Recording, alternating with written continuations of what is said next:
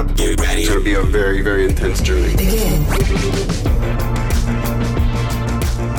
Hello and welcome to Frameskip. This is your weekly dose of video games, news, and discussions. I'd like to take the time to thank you for joining us and uh, hope we have a good show here, gentlemen. I am joined, as always, by the ladies' man, Elijah Steele. Hello there. What's up, buddy? Oh, nothing too much. Busy at work. How about yourself? Um, you know, same same old, same old. I uh, just got done with my long, extremely long uh, COVID quarantine, so I'm back to work this week, which is nice. That sounds horrible. Yeah, it was pretty bad. I uh, I did test negative, but you know, that's good. to be to be on the safe side, my uh, my work had me stay home for a week until my test results came back. And then when I was ready to come back, I was like super ready to come back because I was losing my mind sitting at home alone. I uh, I called them and she's like, "Well, you got to be three days symptom free." So then, because of my work schedule, I missed another week of work, and I was stuck at home like alone doing nothing, talking to no one except my cat. So that was a little maddening. Don't worry. It would only be bad if the cat started talking back. Yeah. Um, and this week we have our good buddy George Loftus. George, how are you doing, man? Oh man, it's the best pandemic I've ever lived through. How about you guys? Like, Absolutely. Same. Yeah. Don't, don't have a whole lot to uh, to go off of as far as comparison goes. But yeah, uh, I mean, we had we one. had SARS, but that was only an epidemic. Never been to the pan region of of, of demics. So yeah, Wait, I didn't. I didn't. I didn't know that there was a difference. Is there a difference? Yes. epidemic is like smaller and like a little bit more localized. Pan is Greek or Latin for all, I believe. So Oh, it is, I it is every it is a that. it is a demic everywhere. Um, Wow. Pan is Wow. Latin for oh no. yeah, dang. I learned something new today. Um, so George, tell us a little bit about yourself, man. Well, my name's George. I'm a Cancer. I have brown eyes. Oh. I am swiping Yeah. left already. Um, Elijah, are you wearing the fedora? I think I can hear it.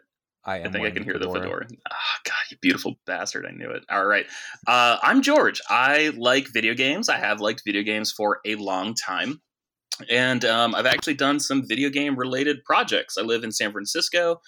I've done some work for small mobile developers. I've done some work for Ubisoft in the past. Um, done some work on some Microsoft accounts when I was an intern at places. And yeah, I'm trying to break into the games industry on the creative side, uh, specifically in marketing. I saw the Halo 3 Believe ad when I was in high school, and I thought that was like the coolest thing I've ever seen. So that's my goal. Awesome, awesome. So what kind of work? What kind of work do you do? Uh, I'm a copywriter. I work in advertising. Um, so when you see social posts, I've written 10 billion of those for like a little game called Battle Camp. That was my first job in advertising. Battle Camp is like if Pokemon and Bejeweled had a baby. Um, I've also done stuff on the more creative side for Ubisoft. Um, I did some work on, um, what was it, Ghost Recon, um, the second one, whatever that one was called. Breakpoint? Yeah. did some work on that one. And uh, the new uh, Hyperscape game did some work on that too. Nice. Wow, that's awesome. One of the games I'll be talking about this week. It's really cool that it's out and I can now talk about that. I mean, I barely did anything. I had like a really small role uh, project for that. Um, but it was still like a lot of fun uh, working So on that. So when when you say you're in marketing, like how how does that job usually go about with the, with the marketing? Um, they so um, there's client, and then there there is like the creative side, and a bunch of places have in house. So like you're like a first party creative studio basically for the client. Um, so like EA used to work with this one company called Heat. They're a very good San Francisco based uh, ad agency. Remember like that Madden movie where like Colin Oh Kaepernick played God, Al, yes. Al Pacino, and like Gronk had like the football launching thing. Like that was Heat's last work with EA before EA went um, in house. And so what happens is like a company will give a brief. Um, like uh, one company I worked for, I think they're called like Evil Geniuses or something. Um, but they make like a three v three MOBA game for mobile. Um, and so they just wanted us to come up with a campaign about like three friends assembling to be a team for this uh, this little MOBA. And so we just had the time of our lives sitting back and trying to think of the funniest, craziest uh, ways to convey that idea. Um, So do you, you guys actually like create the ads? Is that how this goes? Yeah, so we basically come up with these things called mock-ups where like we basically do all of like the heavy lifting for the ad and then we pitch the idea like we just try to make it super clear and succinct what we intend to do. And then it very much feels sort of like um like a seventh grader we're like okay here's what i want to do. Can we have some money please and go do it? Um and yeah that's that's pretty much the job. Um the ubisoft stuff i did was a little different. That was like more creative like i was like naming stuff in game for that so that was a little different um but i i like the marketing stuff like i just i like telling jokes i like trying to be funny i like trying to be clever um so yeah god that is the most fun thing in the world to do That sounds Awesome, really cool. Awesome. So, um, how did you uh, how did you get into that? How did you get started there? Um, it's funny. Actually, I worked at a bar uh, when I was in college, and um, I had a friend who started working on uh, early stuff for Far Cry Four and Assassin's Creed um, Four Black Flag. Oh, okay. And this dude is one of my favorite people on the planet, but he does not play video games. Incredibly talented. He made like incredible spots. Like uh, if you remember that spot for Assassin's Creed 4 where like the tattoos were like sort of coming to life. Oh yeah. oh yeah, yeah, yeah. Uh he did that. Um and so he's not a gamer, but like he would just call me up and like ask me for like advice and like why people like the games and why people are drawn to like this game or something else. Like how is it different than another third person open world action game? And I would just like talk to him, and then I just got so jealous of like his job being cooler than my job. Uh, and so yeah, then I, I moved to San Francisco. I went to an advertising school out here, um, and yeah, slowly chipping away at that block, blocking me from uh, the jobs I want to have. So yeah, I've just been doing small That's projects awesome. throughout COVID. I've been doing virtual pub trivia, so like that's been my my super fun writing projects every week. Um, unfortunately, I've not been working for the past like two months just because everyone's trying to figure out their budgets. Um, right, right. in this brave new world we find ourselves in. But yeah, yeah, Yeah. that's that's the work I want to do. So someone, That's awesome, please- man. Someone please pay me to do it. That's super super cool.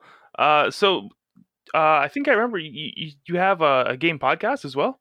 I do, yeah. I just started it with one of my best friends, um, brother, who I will just hold in my heart until the day I die. This guy named Fabio Santana. You can follow him on Twitter at Sabio Fantana. But we just started a new game podcast called Another Gaming Podcast um, because there's eight million, and not all of them are of the high quality of frame skip. So we are just more more ear noise for you. Um, George, I like that. having you on. You should come on more often. well, I started like all right, so like during quarantine, I got like super into Anthem. Like I ended up platinuming platinuming that game in like two and a half weeks. I really need And to I just- do that. I just started listening. I mean, I'll reinstall it if you want someone to play with. Um, Heck yes. Uh, and so I just got into like super long podcasts, and so this is just me and my best friend, just like waxing nerd and poetic about uh, video games for like I don't, probably like hour and a half to two and a half hours per episode. But it's mostly just an excuse to like, you know, have a few beers and talk to a friend about something we're both passionate about. So we'll cover the Yeah. news, we'll cover game releases, and then we'll just, uh, you know, talk about the stuff that we want to talk about, like is this game overrated, underrated, or properly rated? Um, and then we'll pick like random topics and just sort of dive into those for you know 15 20 minutes and it's it's fun that's just talking about one of my favorite things with one of my favorite people so Yeah, man. I always I always thought and, and said like we really missed the mark um, when it came to our last podcast R and M because back when me and Austin first started recording podcasts, it was like a relatively underground, like unknown thing. We're talking like early. It was probably like 2011. I think we started making a podcast with a, a few of our other friends, and you know, just like every other podcast that usually happens, it it, it fell apart. You know, there was a lot of drama between the guys and whatnot. Um, but back then like if we had had, had a higher quality product and stuck with it i really think that we would have we would have had something really special and probably could have gotten a lot bigger and then um you know we, we messed around there for a few years with different podcasts and by the time r&m came around like the joe rogan boom had already happened and once joe rogan started making a podcast podcast like everyone and their mom made started making podcasts and it's so flooded now it's hard to get your name out there. Yeah um and like it's constantly like i live with my girlfriend fabio lives with his girlfriend but like you know i'll be honest like in the back of my head i'm like what if we just lived together? Like, what if we ran away together? Like, think about Yeah. how good our podcast could be if we were roommates. Like, what if we what if we just did that? yeah, man. I um I like- lived with two of my best friends uh, a couple years. I guess it was like almost two years ago. We started doing it. We had a podcast called Two Beers and a Whiskey, and um That's a great name. That's a great name. yeah, it, it, well, it is a great name, and it was a really good show. But see, the, the problem was is that I absolutely hate editing shows. I hate it. I I, I- I absolutely. It's like one of my. It's like doing the dishes or doing laundry for me. It's like the worst chore you can possibly imagine. Um. So what ended up happening was we'd have like these great episodes and these this all this great content, and only like half of them ever went out, and like one percent of them went out on time, like when they were supposed to, and um. But that was like a really funny show because we would just get wasted on on air and then Right. you know like like like we'd get wasted to the point where we just start talking incoherently about stupid stuff and then i was like all right guys it's time to shut this it's time to shut this Oh god, this, this turned into an episode of Aqua Teen Hunger Force. No one knows what's going on, but we're all having a great time. Yeah, yeah essentially essentially um Um, But- yeah, I hate editing too. I feel really bad. That's what Fabio does, and like I'm so like I'm trying to figure out how to do the hosting because I'm like I need to learn how to do this, and I'm like trying to learn. I'm like this seems impossible. Um, and so I'm still struggling to like post our first episode. But please follow uh, another Game Pod on Twitter. Uh, I guarantee you by the end of this week. Our impressions of the PlayStation 5 console reveal will be up for your pleasure. and then we're going to post a couple episodes quickly in succession after that, and then hopefully get on a weekly schedule. But um, yeah, now it's just that's what they say man that, that like consistency is is key when it comes to getting your podcast out there but i also think uh, because there's so many of them now that you need a little bit of extra like promotion as well which i'm sure you're going to be great at 'cause that's kind of that's pretty much your whole job I mean, Um, I'm not, yeah. I'm not, I'm unemployed, so I don't know how good I am at my job right now. But yeah, um, well, that's your own design Well, that's the thing. Yeah, there's so many podcasts now. It's like it's not enough to be a podcast. It's like, oh crap, I actually have to be good. Damn it! like who's Yeah. who saw that? Who saw that coming? I thought I could just fart this thing out and, and you know just spin straw into gold. But ah, God, it's this it's sort of the same concept as like becoming a twitch streamer or like a youtuber now like there's so many of them and there's so many people that make great content too that you Mhm. really have to stand out it's almost it's almost i would say akin to becoming like a professional athlete like there's a lot of people that are good at football but you have to be the 0.01% who's like amazing at football to blow Yeah. up and and uh and make a lot of money at it but yeah, yeah, there's for sure there's man Only, only I hate saying this, but there's only one Fletcher Cox. Um, It's so true. I love God, you I- so much right now.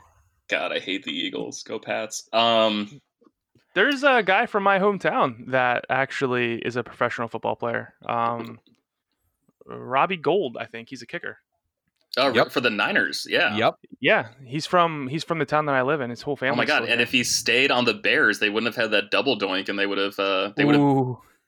Oh my god! Wait, they, were they playing the Eagles that year? Or that was that was a different year. That was that was a okay. different year. Because that was uh or no, never mind. I was thinking of the Vikings when they doinked in the playoffs. Oh Uh, yeah, there's a lot of doinks in the playoffs. That might have been the Eagles one. No, shut up! It wasn't. No, the Eagles. All right, sorry, sorry to sidetrack. Let's make this a sports podcast for a second. you're fine, dude. but you're I, fine. uh, I just remember like the so the Patriots lost uh, Super Bowl 50, 51? No, 52. 52 to the Eagles. And I remember um yeah, they just like they were playing against the Falcons in like the opening round of the playoffs and they just ran three fade routes in a row to Julio Jones. And like if any one of those balls were caught, the Eagles wouldn't have made the Super Bowl and I guarantee the Patriots would have beaten anyone in the NFC. The only reason you guys won is like you were actually a team of destiny. It's so And it, true. It breaks my like. I can't believe we beat Donovan McNabb, but we lost to Nick Foles. Like that still blows my mind. Like, ugh, I ugh, know absolutely ugh. nothing about sports. I look Sorry. back at that year and I'm like, there is no reason any of this should have worked like it did. Yeah, you're like, it'll never get better than this, and then the next three years happen. You're like, I didn't want to be right. like, That's sadly even more true. You know what I I always thought was like super insane. Um, do you guys, did you guys watch Parks and Recreation? Heck yes. only only a hundred times. Yeah, Okay, so wasn't the final episode of that the final episode of that show did a time skip, right? yeah. And wasn't like their hometown um like baseball team or football team that same year it was like notoriously terrible, but that same year in the show and in real life they went on like a crazy streak. Am I crazy about that? Um, I can't remember because like it jumped to multiple years in the final episode. Like it would show like uh, I think like up to like eight years in advance, and it was also like five years, four years, and then forty years in in, in advance. I can't remember, but um, I think that was like yeah, the last year because like the Colts uh, had a big push. Um, like they made it to the playoffs, if not last year, then the year before, and I think that did line up timeline wise with Yeah. Yeah, one of the right. predictions from. Well, because they got Frank Reich, who was like the uh, offensive coordinator from the Eagles, right? hmm yep. and then he became the head coach. Uh, and they actually had a really good team that year. Marlon Mack is a stud. Um, Oh gosh, yes, so good. Oh yeah, this is what it was. The Chicago Cubs won the World Series that year, and they did it in the show as well. oh, okay. Well, then that has nothing to do with the Colts. Sorry. Yeah. Um, yeah. Well, that was a long running joke because like they made that joke in a Back to the Future Part Two also. Um, and I think it did line up when they talked about like the Cubs going back to the World Series because like they had like a famous curse, not unlike the Red Sox. Um, Yeah, you're right. yeah. Yeah. Sorry, I didn't mean to Um, take us no, down a, an ESPN tangent. I apologize. You're totally fine, man. You're totally fine. Let's talk about uh, our weekly games this week, Elijah. Why don't you kick us off, man? We've been playing this week. So there are really three games I want to talk about. One is just going to be brief. I've been playing Kill la Kill uh, IF, which is like an alternate timeline. Like, what if this happened of the series? And it got me rewatching the anime. Uh, absolutely love that game. It's so fun, so stupid, so ridiculous. I know I'm gonna get crucified for this, but I hate that anime. No, I get it. I I completely understand that. I know I'm gonna get crucified for this in a different way, but I've never seen that anime. I I definitely know that after today's tweet. Do you watch a lot of anime, George? I watch so much Gundam, your eyes would melt, and I watch Outlaw Star. Hell yeah! like, I like the sci-fi stuff. Um, I watch like the bootleg Ava stuff like a couple years ago in college, but besides that, I'm such a, a bad anime. And like all I want to do is get like the Funimation app or like Crunchyroll or something, but like I'm subscribed to so many other things, and I'm like, Yeah. okay, Yeah. if I spend money on this and time on this, and that's just like time and money I'm wasting on these other apps that I'm already invested in. So You you know what I think actually is, is like super amazing. Sorry, Elijah, I, I didn't mean to that's all right. interrupt your uh, your section here, but with anime, and it seems like anime and manga exclusively, there's such a massive, like insanely massive piracy scene in the United States. Oh, yeah. and it doesn't seem like anyone's really doing anything to, to to to curb that. Any of the companies, like there's there's probably like like there's probably like ten sites you can go to, and like the first results of Google, that you can just go on these websites and watch anime completely free, Mhm. like in the same quality you can get through a streaming app. Same with manga, and you'd think like Funimation or like Crunchyroll or whoever their publishing company is, they would, they would be like, "Hey, we gotta we gotta stop this," uh, but they don't. And I, I, I bet like fifty percent of like massive anime fans never pay for anime. It's really strange. Well, I remember HBO took great pride in being like, uh, you know, when Game of Thrones had come out, it, like every new episode would be like the most pirated episode or whatever, like on Pirate Oh, Bay. yeah. And they like they kind of wore that Yeah. as like a badge of honor. It's like our stuff's so good, people have to steal it. like, well, like some of it is anime can be so incredibly expensive. I would gladly so, like the oth- what was it last night? I was like, you know what? I kind of I, I want to see how much it would cost for me to buy Kill la Kill, and to get all twenty five episodes on Blu Ray, it would cost me two hundred dollars, and that's not like it's out of stock or anything. That's Aniplex normal price off their website. that's not what you want. No. Yeah. I remember I, Sword Art Online was the same way. I Yeah. remember I wanted to get the Blu-ray of that, and that was like two hundred. That's also Aniplex. It's they are so expensive. Funimation is like, oh, you want the uh, entire like the one show is like 32 episodes. You want the entire 32 episode run? Uh, we'll take out a couple of special features and you can have it for 20 bucks. Well, there's like a there's a Japantown here in San Francisco, and there's like this uh, kick little uh, like anime shop there. Uh huh. And I remember going in and like they had a bootleg copy of Ava, and it was like eighty dollars. And I'm like, I know for a fact this isn't sanctioned. Why is it so expensive? And I was like, really quick, like let me just Google eBay, like, like let me find out how much. And like the regular set, like the official set was like four hundred dollars used. I'm like, all right, I will spend the eighty dollars on this then, and I will not No, be happy about You're it. saying, uh, is it Ava like Evangelion? Is that what you're oh talking yeah, about? yeah, Yeah. yeah, Sorry, Oh, so this is amazing because we just talked about this. I want to say we're, we're on a we're on a first name basis. We're pretty friendly. She she lets me call her Ava. Uh, yeah, we just talked about this like two or three episodes ago. So about I want to say six months ago, I went on like an anime kick. I wanted to go through and like, like watch all the classic anime that um that I, I had missed, you know, growing up and stuff like that. And I got to Evangelion, and I immediately stopped after Evangelion. I hated Evangelion so much. Of course you did, man. You're an adult. It's just Suicide Note the show. Like it's so Oh my it's God. so heavy, man. I was like, this isn't fun to watch. This is terrible. and the last episode is complete nonsense. I didn't understand anything about the last episode. Like, like if I remember correctly, the last episode is the is is homeboy is like sitting in a chair, right? And like a lot of like like hallucin hallucinations and stuff happening to him. Am I am I right about that? um I think so. I haven't actually rewatched it in a minute. Um, I, Oh, I mean, that feels right. Like, if it's like, oh man, terrible, terrible ending for this protagonist who was forced into unbearable situations that he didn't want to be a part of. Like, yeah, it sounds like he probably didn't have like Well, a didn't Yeah. didn't they make a Storybook ending? movie or something that actually retold the last like two episodes, but spread it out more to make it more understandable or something? Yeah, I've never seen the movies, but like I can't I don't know if they're like sequels or compilations, and I'm sure someone listening to this is just like pulling their hair out screaming, and I apologize. Um but yeah, like I don't know if they are compilations. I know that's super popular. Like Gundam is my favorite anime of all time. It only got successful like the show was canceled and like had its order cut short down to like 39 episodes. Um, and then it wasn't until like the next year when they like recut everything into movies. Like that's when Gundam became incredibly successful. And then it was greenlit for sequels and sequels. And 30 years later, it's still like one of the longest enduring animes of all time. Um, and so like I know it's not uncommon to just sort of like cut everything together into a more digestible cinematic experience. Um, Right. but I've never seen the movies. I don't know if they're sequels or strictly compilations.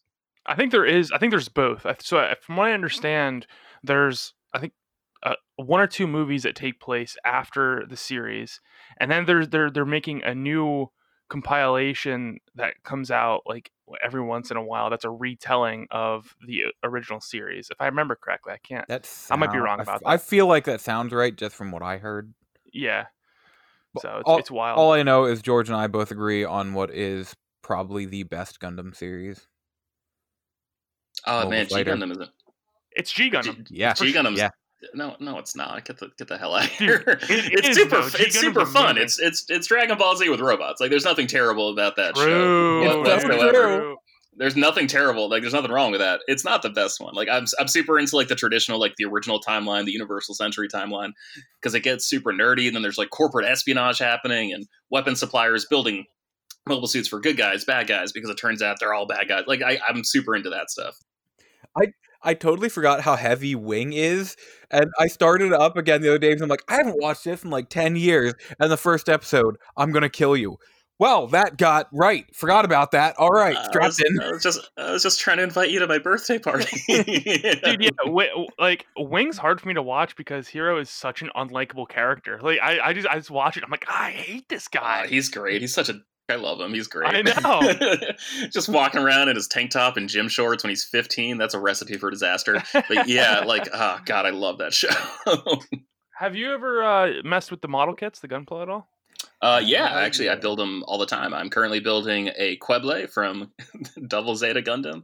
I'm building okay. the new the new Izeel from uh, Gundam 083, probably my favorite Gundam series. It's basically just Top Gun, but with robots. It's great. Oh, okay, Um, cool. And I'm also building the Moon Gundam from an anime I haven't seen yet, but the robot looks so Nice. cool. I couldn't say couldn't say no. Yeah, dude, I love, I love uh, Gunpla. I um, I I s- build exclusively master grades because I hate, I hate Yeah. the fact that if like Uh-huh. if I build them, I can't display them together. You know, like like because Mhm. the master grades are all on the same scale. So Yep. I, I I started building master grades and I haven't stopped building master grades. The last one I built was the uh, Barbados Gundam from Iron Blooded Orphans. Oh man, see, actually, I've, that's like one series I still haven't seen yet, and I've heard amazing Oh. things about IBO, but like, yeah, still haven't seen it. I, again, I have such a hard time getting into like the non UC timeline, and like, I know I just need to get over myself and just like, no, man, there's really good shows with like lots of things you will enjoy. Um, but yeah, I still haven't seen IBO. Yeah. IBO is super good, and it's got first off one of the most amazing opening soundtracks I, I can possibly imagine in anime. The the raise your raise your flag is like such a great song that I listen to it constantly, like outside the anime. But uh, the story is also good, so super good, and the the Gundam, dude, the Gundam with like the exposed pistons and whatnot in, in his waist is super cool. I love the Barbados. It's it's But- yeah, it sucks that he has like that V thing and like I don't even have the V thing. You know, like that like the abdominal V. Yeah, like the hip bones. yeah. Stupid robot. yeah. Uh, all right, Elijah, go Uh, ahead. and yes, dude. I'm, so, I'm sorry. I'm, I'm gonna No, be quiet. okay. No, this is great. This is great. Um, oh yeah. So uh, I've been playing Kill la Kill. That's where I was at. I forgot. But the other two games I want to talk about is George mentioned earlier. I played the beta for Hyperscape. Uh, me and show friends Craig and Brandon were playing it. Uh, streamed it the other day, and it was pretty cool. I liked it. Uh, it is your classic battle royale, ninety nine people, teams of three, and it's it, set in this like virtual world kind of like if it were the internet or whatever in a city that looks very reminiscent of like France, which would make sense because Ubisoft. Um, and the way weapons and everything, it's the same thing. Drop, find your weapons, but what you can do is you can upgrade your weapons by like picking up the same weapons. So up to four times, there's like four levels for each one. Uh, it'll upgrade a little bit. So like going to the second level of the weapon might make reloading a little faster until you get to the fourth level where you get this like special ability for each one that just makes it more powerful or something like that. But then you have these certain abilities, and I bring these up because there's one that's just amazing. But there's like one that just gives you health, one that gives you a little bit more armor, and it wears off after time. But the best one is one puts you in a metal hamster ball, and you can ride around jumping in a hamster ball. I Can you crush don't- people? Can you crush people in it? Like one one shot kills with it? I don't know. I used it to run away. Um, and it worked very well because if you run over, there are these jump pads in it that you just walk into that and it jumps you super high. So I just started rolling super fast and hit this jump pad and just flew over buildings. It was amazing. Uh, there are some things I'm not big on. I, I, the gunplay doesn't feel right to me and maybe it's just because I'm not used to it yet. But it just didn't sit right with me. Like I was doing absolutely terrible, and then I went and played Apex afterwards and did fantastic. And it Um, might sorry just to be interrupt. it's so different. Go on. Uh, sorry to interj- sorry to interject, but like, did it feel like Far Cry? Like in terms of like their first person shooting engine? a little bit. Yeah, Ah. because I think like I love Far Cry, but it feels a little stiff compared to like the more Yes. competitive shooters. Yes, it does. That is a yeah, it's a very good way of putting it. And I don't know, three quarters of the guns, I'm like, I started to use them like this gun is absolute trash, and I refuse to use it again. And that's like Usually- three quarters of the guns. Usually, when a game works like that, I, I default to like uh, shotguns and rocket launchers because you don't have to really aim with them. That's what that's how I normally deal with that problem. Sort of like it didn't fall out for. See, I used the shotgun, and the reloading is so slow. You get 2 Mhm. shots and then have to reload, Yeah. and I just got pummeled by a guy that I was like, shot, shot, and I hit him with both, but it didn't kill him. And I was there trying to reload and run away and jump around, and just in the time it took, he was hitting me and just took me down. Funny enough, and we'll, we'll talk about it here in a bit, but uh, I beat Fallout 4 this past week, and there is a really, really extremely rare gun in that game that can drop. Um, I mean, it's it's like a like a, like a 0.1 percent chance this drops, but it's the everlasting mod on a double barrel shotgun. So basically, what the everlasting mod does is that you don't ever have to reload. And the double barrel shotgun is the only gun in the game that doesn't have like a um I, don't remember what the, the actual term is called, but it's like a response time, like between shots. You know, talking about like like A, like, ref- like, a like- refractory period. Yeah. yeah, yeah, make like a refractory period. but um, so basically, what you can do if, if you have 300 shotgun shells in in the double barrel shotgun, and, and you have the everlasting mod, as fast as you can click the fire button, and is as fast as he'll shoot the shotgun, and he'll never reload. And uh, that just reminded me of that because I I was able to take down like a Deathclaw or something like that in about 20 seconds flat, just with a double barrel shotgun. It was pretty sweet. Um, but yeah, George, what have you been playing lately, man? Um, I've been prepping for Ghost of Tsushima. I, I haven't bought Last of Us Two yet. Oh. Not not because I don't want to play it. Um, I just I'm never I've never been super into that series, and so I know I'll play it someday. But like that seems like oh, PlayStation Five launch game for me. Don't mind if I do. Um, True that. but I've been so excited for Ghost of Tsushima. So I've been going through and I've actually been playing Infamous One and Two. I've only ever played Second Son. oh, Um, so I play, oh wow. so I'm playing those for the first time. I just beat Infamous One last week, and I thought that game was like pretty fine. And then I got to the end, and then the ending just blew my mind. I was just like, "This is the coolest thing ever!" uh, when you find out like who Kessler really was. Yep. Um, yep. God, that was mind blowing. And like that was the first time in such a long time where I remember like being excited to play a video game. Like I finished that, and then I immediately fired up Infamous 2. It was like two o'clock in the morning. I'm like, no, I gotta start. I gotta see where this goes. Um, The Infamous series is so fun, man. It's really one of the saddest stories in games to me that they abandoned that franchise because I love Infamous so so much.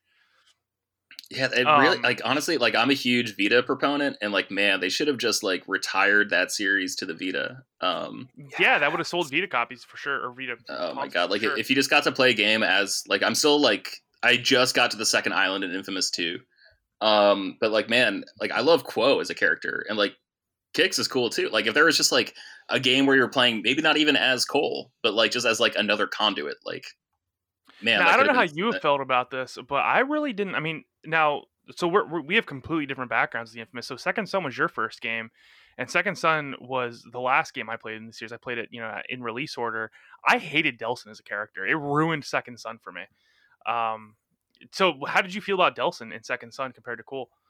Um, I liked him a lot. Like I think he was a little a little angstier for his age than I would Yeah. have preferred. Like he definitely he, it Yeah. felt like he had like a teenager's attitude, but he was supposed to be like what like 25 or 30ish. Yeah. Um but besides that, like I don't know, like that dude and I have completely different experiences. So like I'm not one to say how he should behave or act, and especially in like a weird like I mean, we all lived in a post 9-11 world as real people, but like I don't know, like this seems like post 9-11 times a billion, you know, like Oh, that's So- right. that's right. so, he like- was like uh he was like Middle Eastern or something, wasn't he? I thought he was Native American. Native, Um, Native I, you know, I American, thought yeah. that I thought that too. I thought that too. But there was like a racism element to his character, wasn't there? Um, I think so. I haven't played that game since launch. Yeah, Yeah, um, yeah. I'm trying. here. Same yeah, here. I'm trying to finish Infamous 2, and then I have like started a hard playthrough because like I love platinums, and so like I need to go back. I want to try Yeah, to beat buddy. Second Son and um, First Light First Light. before Ghost of Tsushima next week. Um, Yeah, I, what were you, what were you thi- saying, Elijah? thinking about it, like thinking back to it, yes, it is Native American because I specifically remember like the houses, and I don't know if it was just like an old woman that like he was friends with, or was like part of his family or that. But yeah, it was Native American.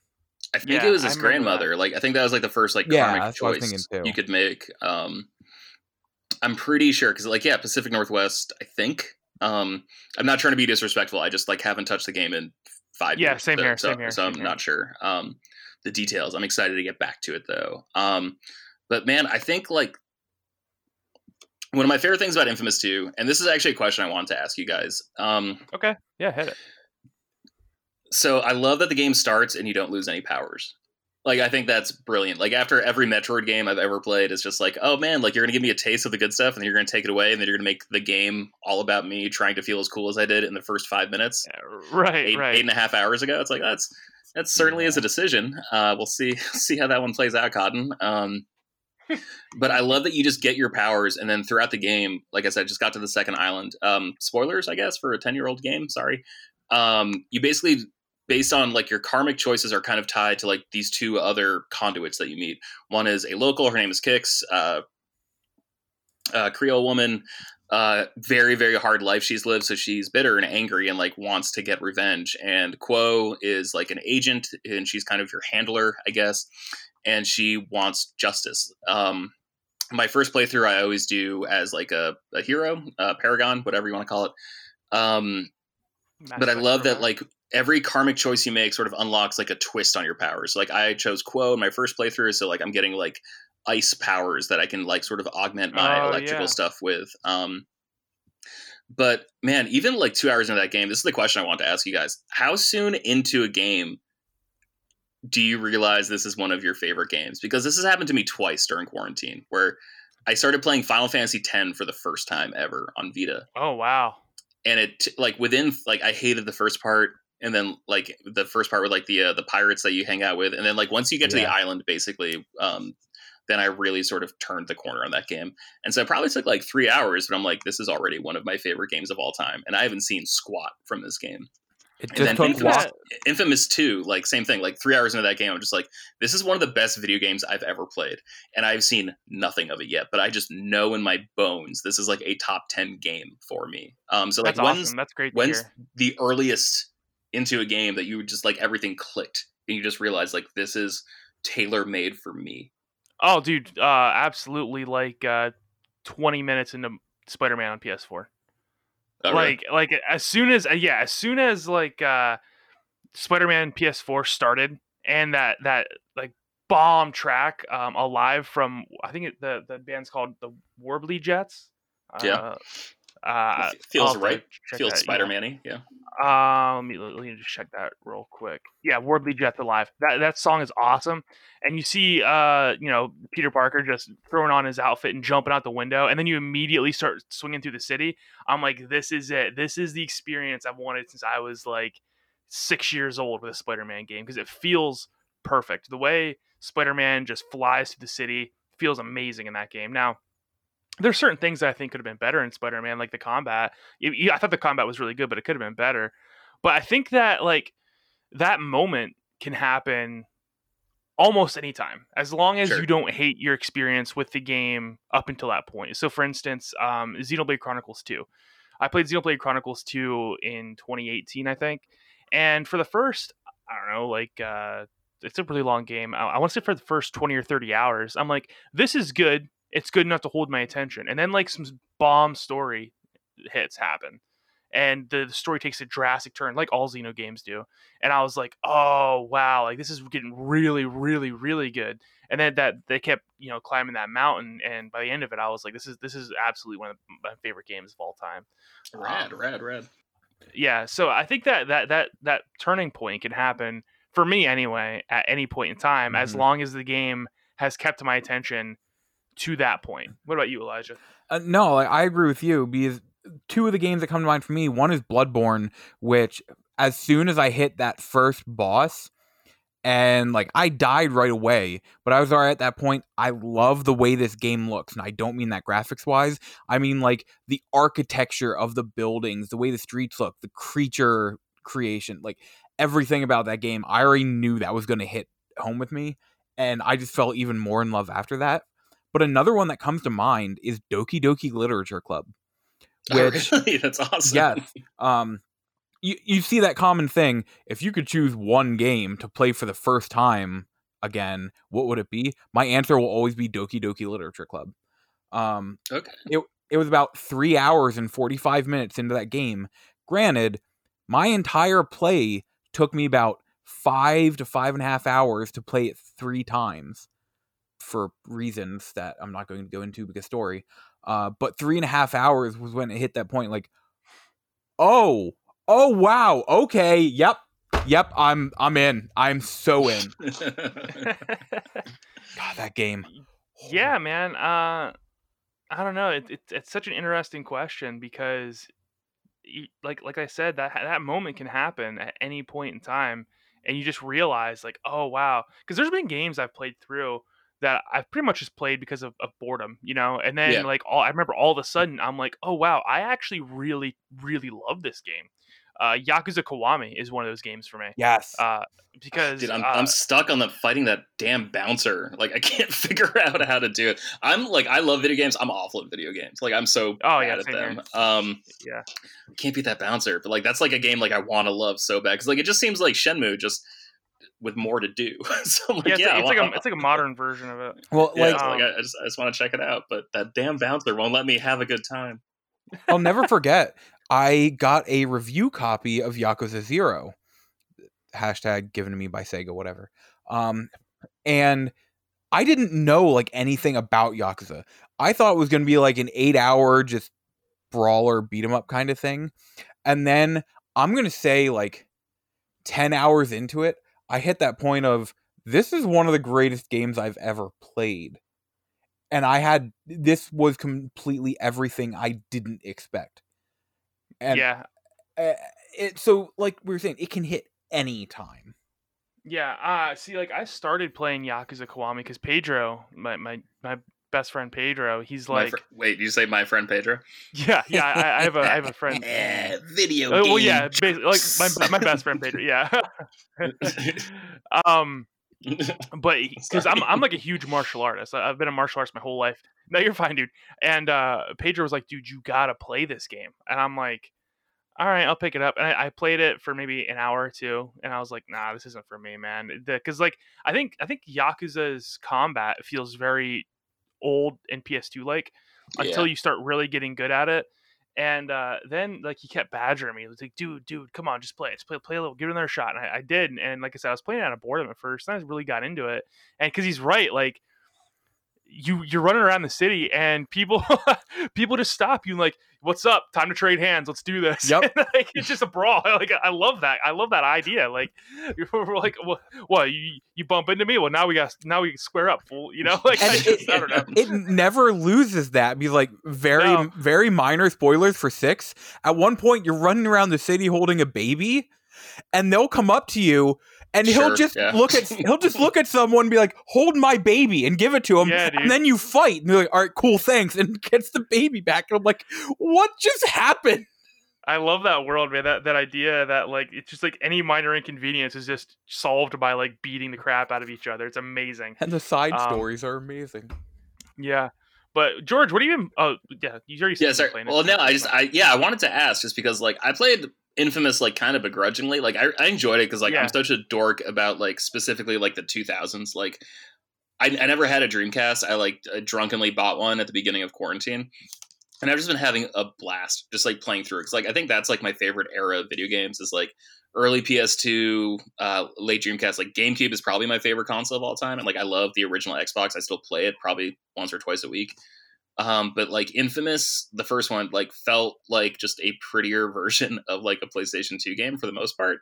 yeah, And like, man, I play that begrudgingly because, like I said, like I want to check out all these games before Ghost of Tsushima comes out. Uh, but then it wasn't until like the last five minutes where I'm like, oh crap, this game rules. And then like within within yeah two hours, a half hour, I don't even know how long. Like Infamous 2, I'm just like, this game's impeccable. Like this this game is amazing. well, yeah, it did. It did come out in like 2009, so it pretty much is like almost a PS2 game.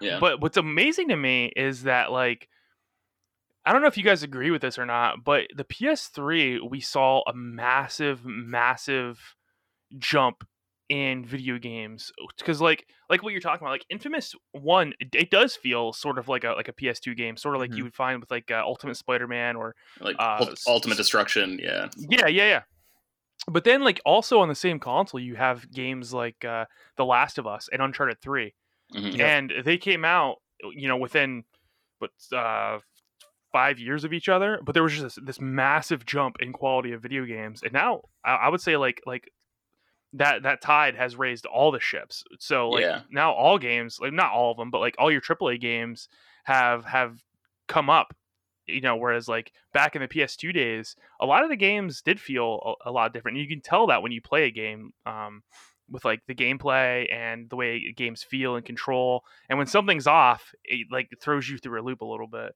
Mhm. um like we were talking been- about with the shooting mechanics earlier I've been working on um like a, a blog post. Like I have a, a website. It's just like where I put like all my advertising work. Like that's what I'll send to people. Be like, look how cool these ads are. Pay me to make ads for you, please. Uh, but also just like write video game related stuff because like as I love writing headlines for companies. You know, just cool pithy things that make a brand seem cool. But like I first started writing for like a newspaper. And it was like a student newspaper, so like I'm I'm used to writing like 1,200 words at a time because they're like we don't have enough words to fill this page of the newspaper. Please write more things. Um, and so I've been writing stuff. And like one thing I've been mulling over is like, I really think the PlayStation 3 is probably Sony's most important console. And like, I think my theory is that the PlayStation 4 is enjoying all the success that the PlayStation 3 deserved.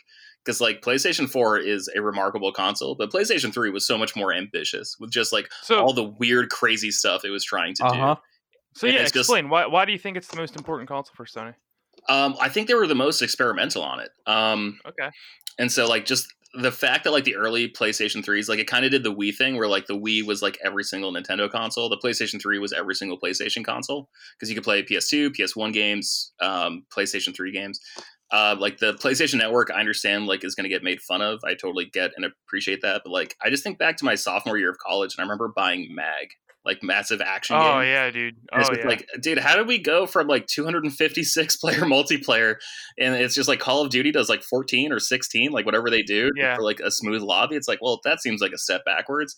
And then, um, I missed. oh god, game. what was that game? Dust 514, where it's just like, oh, so this is a game that plays out in real time and it's the land battles for like an MMO that's happening on PCs that like you'll never really sort of address, but it's like y- the battles you're fighting are like the interpretations of like a MMO like action game where like they there's no land battles there. Like it was just incredible. And like Starhawk, like crafting on the fly is just like, oh well, I wonder where I've seen that in the biggest video game on the planet right now. You know, like and so it's just like it had like all these ideas where they were just like their backs were against the walls. Like I totally get why they were just throwing everything in to see what could stick, but like I think PlayStation 4 is like basically Sony in like its 20s where it's just like oh man that other stuff that was dumb like I can't believe we were so into it. I'm like yeah, but you were so much fun back then, man. yeah, yeah, that's true, man. That is true.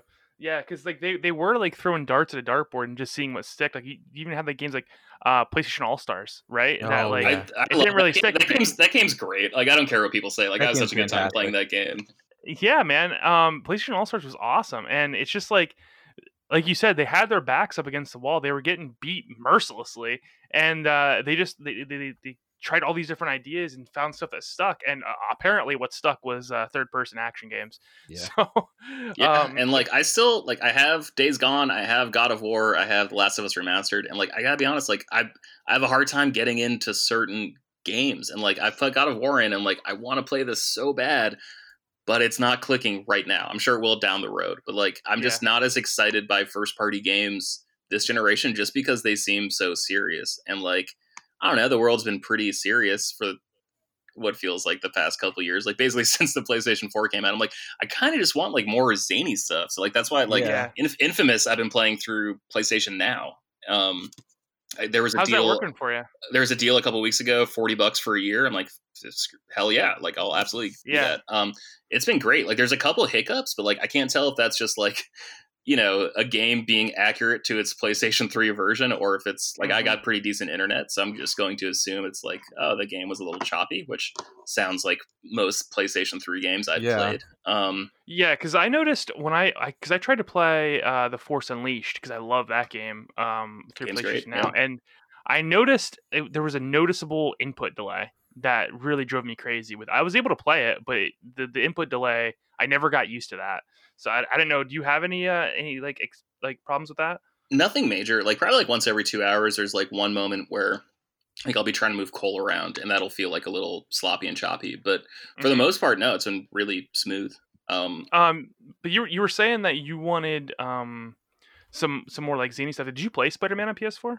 I did, yeah. Like that. That was one that like I'm a huge comic book nerd. Um, Yeah, like I've been same. going to the shop every week uh, for, since I was like 14 years old. Um, Yeah.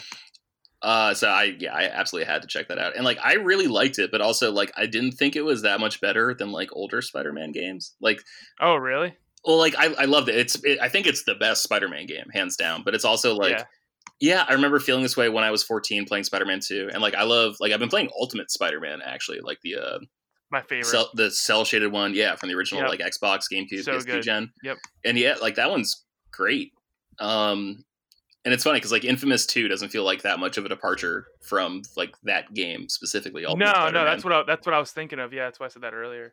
Um, but like obviously it's like you know the best version of those. Like it is, it is the Super Saiyan 3 of those games. But um, but it doesn't feel like that far of a departure. And it's like oh, so like these games are just this is just like solid video game stuff you know like this is Yeah. just like what makes a fun enjoyable video game is just this content um Yeah. obviously most polished and smoothest um and yeah So like miles actually- miles morales is probably my most anticipated ps5 game um okay, so Hell yeah. Uh, so uh, this, this is interesting because we got a question um, from one of our longtime friends and listeners. Uh, uh, fan, we call him Fancy. He he goes by a different moniker now, Nature Hoot on uh, Twitter. But he said, "I got a question for George and Seth. Why is Miles Morales the best Spider-Man?" Now, George, I don't know if you know this or not, but for years now, I have had a deep-seated like hatred and battle against this Miles man Morales i listened to, i listened to that episode of you taking umbrage and i was just like god damn it man how Yeah. So I don't, I don't remember all what I said on that episode because I, I remember trying not to get too deep into it. Uh, but you're, you're a massive comic book nerd too. But you said you you love Miles Morales. Uh, I do. I think it does a really important thing that comic books aren't really allowed to do, and I think it figured out a way to de-age the character. Like I remember reading comics in high school, and um, in Civil War, uh, Spider-Man unmasked and told the world that he was Peter Parker. Yeah, And, worst mistake um, I ever did with Spider Man. No, honestly, I actually think that was like a good story. Like um, one, one more day was what it was called. Yeah, it was Oh no, man! You can't be telling me J- this. J- You love Michael one more day. Straczynski, drawn by Joe Quesada. Well, I mean, like, I, Ah, well, I think it's fine. Like, I mean, it's one of those things where it's like, oh, there's going to be another Spider-Man comic next week. Like, it doesn't really matter what happens in this one. it um, ruined everything, though, dude. It broke so- up the marriage so- with him and so Mary. it broke Jane. up the marriage. Yeah, exactly. Um, but like, see, that's the thing is like, if you have Miles Morales, you don't have to break up the marriage of Peter Parker. And like something about Peter Parker, like still being in like the same sort of rough situation. I'm like, granted, I'm like ten issues behind on like the Nick Spencer run that's currently Okay. happening from Marvel. I am Um, too. I am too. yeah, so like I think I'm up to like issue 25 with that. It's like I am I am behind. I will admit that, but it, like it just at the end of the day, it kind of feels like Blink 182 singing um a song now, and it's like Mhm. you guys are 45. Why are you still singing a song about like high school? Like this is kind of this is kind of weird. And so like with Peter Parker, like this is probably just like a personal bias, Just like I've grown up with this dude, so it's like. Bro, you've been 35 or 30 for like 15 years. And so like I, I love the idea of Miles Morales because it allows the character because like what's really cool about peter parker is like his attitude his spirit and like miles is taking that and being a more modern interpretation of uh, like okay what does it mean to be miles morales now and like we got some of that with ultimate spider-man like the first run before miles was introduced um Right. Right. because Peter Parker was all like originally it was just like, oh, this is the atomic age, and what does the atomic age mean to be a teenager when you get these powers? Like, it was all that, and then Ultimate Spider-Man happened. It's like, oh, post 9-11, or sorry, I think it happened just before, and then it was very much a post 9-11 world with like the inclusion of like the Ultimates and Ultimate X-Men Yeah. and stuff. But it was just like Yep. A modern reinterpretation for the 2000s. And then Miles was a chance to reinterpret it even further because it feels like culture is moving so quickly now. And so Miles is just like this really interesting character because like there's not a lot of multiracial characters in space and like I'm multiracial like I'm half Latino I look white so like I don't have the same exact experience as Miles does as like a, a black Puerto Rican um but no I think it's interesting and it like it allows the character to be young again and like I feel young reading him and it's just exciting and it's dangerous because I'm like oh he's going through this for the first time. Man I remember going through that for the first time. And there's like an event happening right now called I think it's outlawed where they're basically trying to like pass legislation to make it so you can't you have to be at least 18 to be a superhero. And like you know i'm about to turn 30 but even i'm like damn that sounds really cool man. Like i want to read that at, like i want to read that comic event and see what's going on there. Um So yeah, my, my problem with Miles Morales, uh, and this is specifically the comic version of Miles Morales, because I think I've said uh, multiple times, like I think Into the Spider Verse did Miles Morales very well, and I think the video game actually does Miles Morales very well, but it's the comic version of Miles Morales I have a specific problem with, and I think that well, I know that that, that problem is is not with the the character itself, but it's the writing that Miles Morales has. Mm. Um, and what worries me is I see some of the same patterns coming in the um in the game coming up because what I was really really hoping was that they didn't give Miles Morales the uh, spider sting ability and the invisibility ability because in my opinion I think this from what I've seen with, with a lot of people that criticize Miles Morales' writing that those two abilities make like for instance um I don't I know you read this but I don't know if you remember the first issue of, of Miles Morales Spider-Man when uh, post Secret Wars when he was in the main 616 right? They the whole Avengers the whole Avengers team was beaten by this demon. And Miles shows up and essentially one shots him and puts him out of his misery. And he's also done this to like Venom and he's done this to Peter Parker as well. And I'm like oh god that's so that's so like yeah it's so weird that this one Bad. person who is literally one of the only people strong enough to survive a dying universe in secret wars. Yeah it's so Well- weird that he no i get it. No he's, he's supposed to be a teenager and so like i understand like the desire to see like no i want him to learn the ropes more. Like i, I get that but also i don't know like comics like it's it's one of those things where like I used to be super up continuities when it came to comics, but I don't know. The older I've gotten, I've just been more appreciative. Just like, no, I really like honestly just want a good story for fifteen to twenty minutes at a time. And so, like, I, I do get the frustration. Um, I I disagree with you about his powers. Like, I think that actually sounds like a, a cooler video game. If there could be stealth sections, if there could be maybe like more of a ranged attack with him, like I think that's actually better video game fodder than Peter Right. Parker. Um, and so like I understand like with Peter Parker, there's like a natural difficulty curve because he can't do that stuff. I'm like, all right, with Miles, there's a more interesting difficulty curve because he can do that stuff. Um, Well, like I think I think the problem comes like every people call it like the the the, the fight ending ability. Like it's like a a lot of times when I'm reading Miles's comics, it's like okay, well, time to end the fight now, and he pulls that off, and it's like. Man, I don't know if I, I if I like that or not. Like I, the- thing I like about Peter Parker most in uh, as Spider Man is like the struggle he goes through. Like he's always getting beaten down and always has to like overcome something.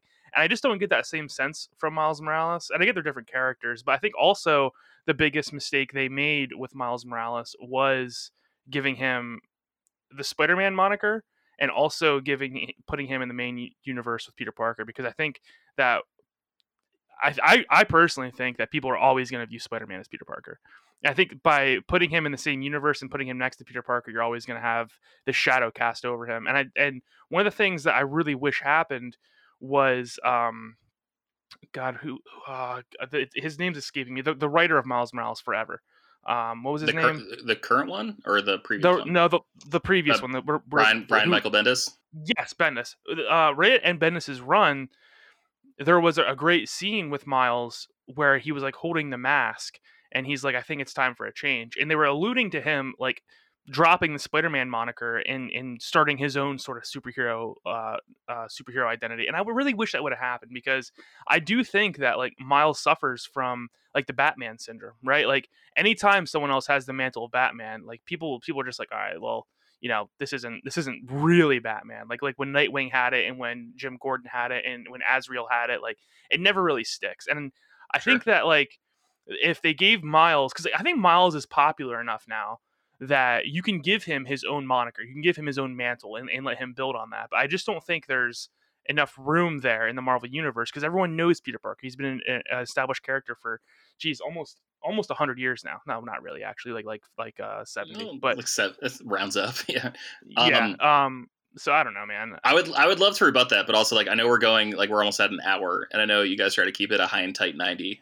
at the most. So I- Yeah, I, don't know. I don't know if we sh- should we just go long. Is this a special occasion because we got friends over? Um, We can go a little long. So yeah, right. just give me a quick rebuttal. We'll move on after this. All right. Um, I think one interesting aspect of Miles Morales is the fact that like he comes from a world where he was Spider-Man, and so he's crossing from the Ultimate Universe, which number designation I cannot remember, but he's over in the six one six. Six, And so he- 16, 1610 thank you.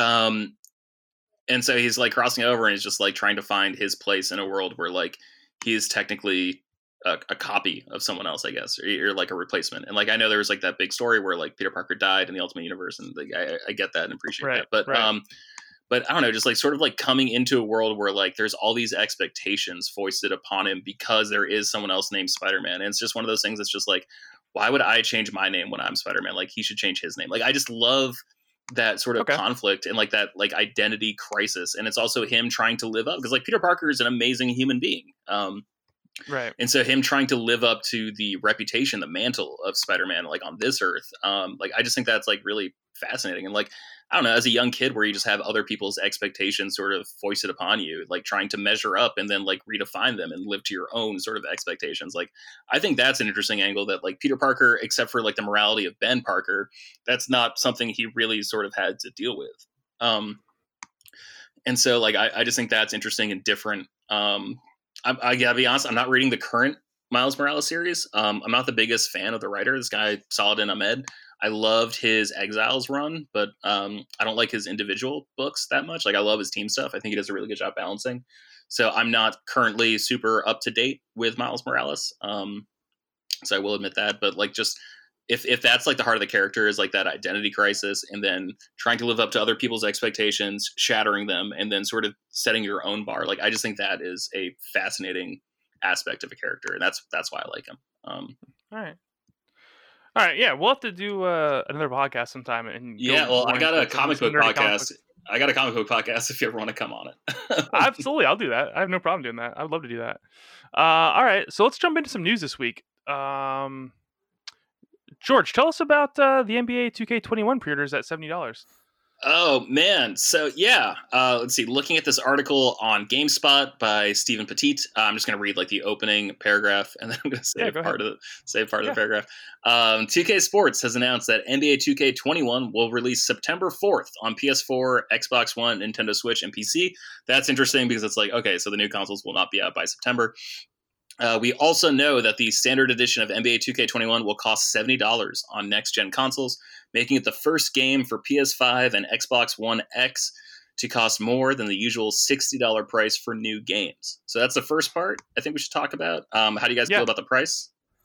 Uh, I'm fine with it, man. Yeah. So like the thing, the thing is, is that at, even now at sixty dollars, like we really ha- like we all know that the the the dollars being inflated, you know, at, at a decent pace at this point. point, and for the game prices not to have risen since uh, when the PS2 come out, uh, 2000, I really 1999, but it came out in the United States in 2001, I believe, right? Am I right about that? I think 2000. Two thousand. Yeah, 2000. So we've gotten 20 years really where game prices have been stagnant. And you know, it's created stability. You know how much you're going to you know how much you're going to be paying when you go and pick up a game. You don't have to question it at all. And but the thing is is that the price of development has gone up uh, massively. Mhm. Um, I just listened to a podcast today where they said, you know, a Final Fantasy VII cost twenty million dollars to make, and that was viewed as like extraordinary back then. Well, now it's it's not unreasonable to be in the hundreds of millions for video game development, and it's like, okay, well, you know, since then and now, game prices have largely stayed almost exactly the same. So it's it's time for it to go up. Also, I think we've seen this ha- coming for a long time. I mean, you Oh, know, yeah. in the last ten years, you know, you've been seeing the oh, buy the deluxe edition and, and buy and you know pushing the extra DLC and whatnot. Game, game makers is trying to, to suck a little bit more money out of their game because you know, like, like I said, game game development has gone up tenfold, and you know, game prices have stayed stagnant. So it's been a long time coming. But also, like, no one's forcing you guys, you know, not you guys, but like the people listening, no one's forcing you to uh, purchase games day one either. You can always wait for a game price to drop. Now you're not going to be part of that conversation, but really that's the premium you're paying for, right? Is like to get it day one and to be part of that conversation. My rule is I only buy three games new per year. And then Okay. after that, I have to wait for it to be at least $20 cheaper Yeah. um, just to try to save money. It's a good So. Animal Crossing and Ghost of Tsushima, my first two. And uh, Oh, okay. I don't know how to count Star Wars Squadrons because that's priced at forty dollars. I'm like, I'm like, I, th- I think I get another. I think I get another game since that one's coming out on the cheap. Um, yeah, Yeah. yeah, and let's be real. That's a game you're like, I would pay sixty dollars for that anyhow. you got a freebie. um, yeah, that's right. That was my question last week. Because I'm like, guys, guys, this is just Rainbow Six Siege, but in space. like this is yeah. this is just you're picking your operator. Um, let's see. There's a second half to this paragraph that I haven't read yet. Um, Okay. Additionally, you won't be able to upgrade NBA 2K21 from current generation consoles to next gen consoles for free unless you purchase the just announced Mamba Forever edition for $100. Yikes. Um, so yeah, I think I, I talked with some friends about this before. I'm not going to name them, um, just out of respect to an- anonymity, but I will let you know that this is not an original thought I've had. Um, Okay. Of all companies to announce this, it it just seems such BS that it's like 2K and like NBA Yes, 2K21 I agree. Yeah. where it's just like, oh, you guys are like the arcade machines, just sucking quarters out of kids every single day for Yep. like a like a new, a new pack. It's just like you have the audacity to be the people to announce like the, the price increase, and also it's just like with the amount of money you suck for like the my team equivalent. I, I, I haven't played. I tried playing NBA Two K two uh, Two K twenty. I did the manager mode because that was enough to break my brain. It's another thing I want to talk about towards the end of the podcast, but we'll we'll get there when we get there. Um, but like, man, of, of this game that is just built to milk people dry with microtransactions, it's like, oh, you're the ones to announce that it's seventy dollars. Like, come on, son, Yeah. you can't you can't be the ones to do it. Um, Yeah.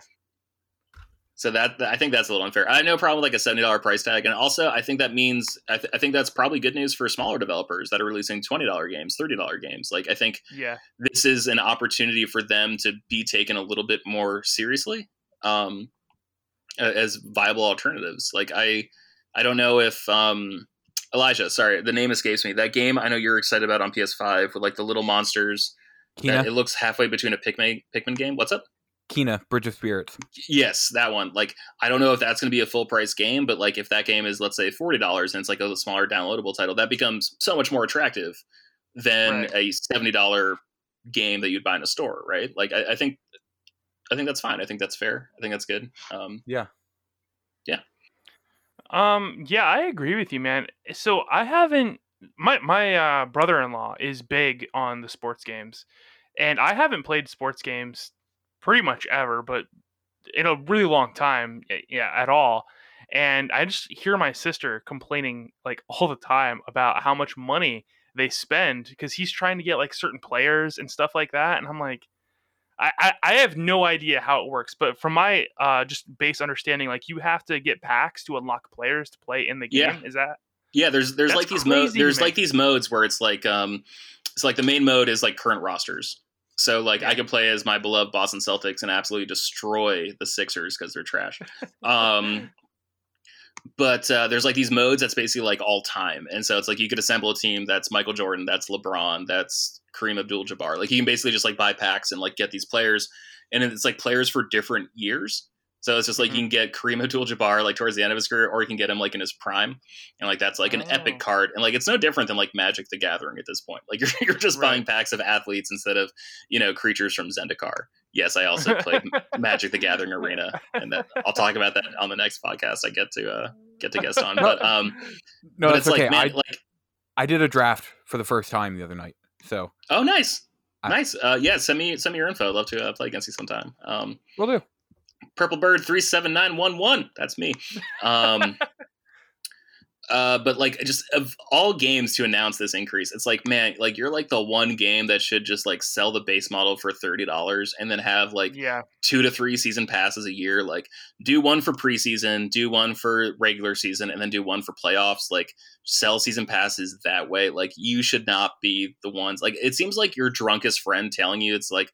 Uh, isn't it a little early for red wine? It's like you don't get to tell me that, you know. like it's just, yeah, um, and so yeah, that, that that's my my umbrage with uh with 2K being the ones to announce the price hike. It's like man, like yeah. the sense. internet would be on fire if it was EA doing it with FIFA, you know? Mhm, like, yeah. Um. Yeah, and y- you know, like I think uh, when when it comes to that, you're absolutely right. When it comes to like a base seventy dollar hike, my my whole thought kind of is like, well, if ten dollars, like, like I, I would understand like a, a giant outrage if they announced it to be like a hundred dollars, right? But I'm like, if ten dollars is is going to like like break your bank, maybe you should wait for like a like a, like a price you know drop anyway. Like like I really am under the like the the strong belief you should not be going broke buying video games. Yeah. Um, so like if if like, like if you can't afford ten dollars extra, then you probably shouldn't be buying video games to begin with. But um, like I said, it's it's just been a long time coming. I actually I'm surprised it's only ten dollars. Um, just because, like I said, the the the price of development has gone up tenfold, and the, the games have have stayed the same. Um, but yeah, I don't know. I don't really have a problem with it going to seventy. I don't either. Like, I don't know. Like, I granted, I live in San Francisco, which is like a notoriously expensive city, but I bought like a thirteen dollar burrito the other day. You know, like Yeah, if I go to Target to buy a Blu-ray, a new Blu-ray is twenty four ninety nine, and I'm like, well, this game is probably worth three Blu-rays. You know, just like in terms of like Yeah. entertainment value units enjoyed by me. You know, um, yeah, yep.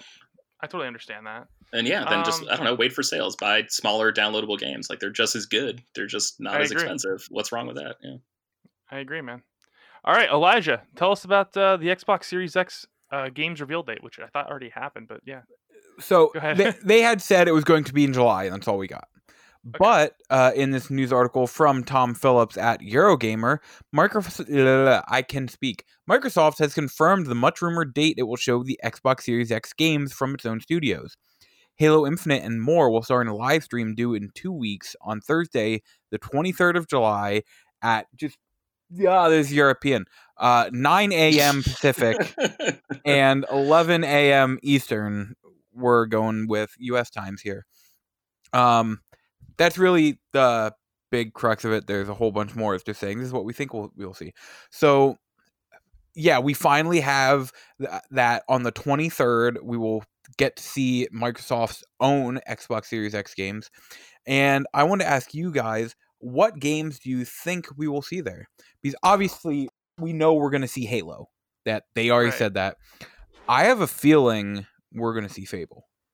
I agree. I was I was just about to say that, and that that would make me so happy and excited, man. I love Fable so much, um, and it's been such a dark time for Fable fans, really since Fable Two came out. But I would love, love, love to see Fable Four because it's been the, the worst kept secret in video games. Really, is Fable Four is being developed, and uh, man, I would love to see Fable. I'd also love to see something that made some of these other uh, developers. But that that's really the, all I got. Like, and honestly, that's really all I care about for Microsoft. Like, if they want me to buy an Xbox, just put Fable on it, and I'll buy it. I That's all have a feeling we are going to see a new Forza, which is like the main reason I would buy a Series X anyhow. So that would just be selling right to me. The main game I would want to see, I don't think we will. I think it's too early. I think the rumors are true, and that's that the initiative is working on Perfect Dark. I think that's true, but I think it's also too early to show because the initiative back in 2018 was like, "Hey, we're making a studio. We need to hire some people." Uh, well, you never know, man, because Bethesda showed off Skyrim 15 years, or not Skyrim, Elder Scrolls 6 15 years in advance. So who knows? Yeah. True. Um, yeah, I thought um, I was reading IGN last week for another game podcast. Uh, you can follow on Twitter at another game pod. Um, and like I thought that like the Fable because this is all based on like the the Twitter handles, right? And like they were created months ago, but like everyone's like, oh, they've been inactive for years. It's like, yeah, all right, okay, buddy. We saw it was created in March, but whatever.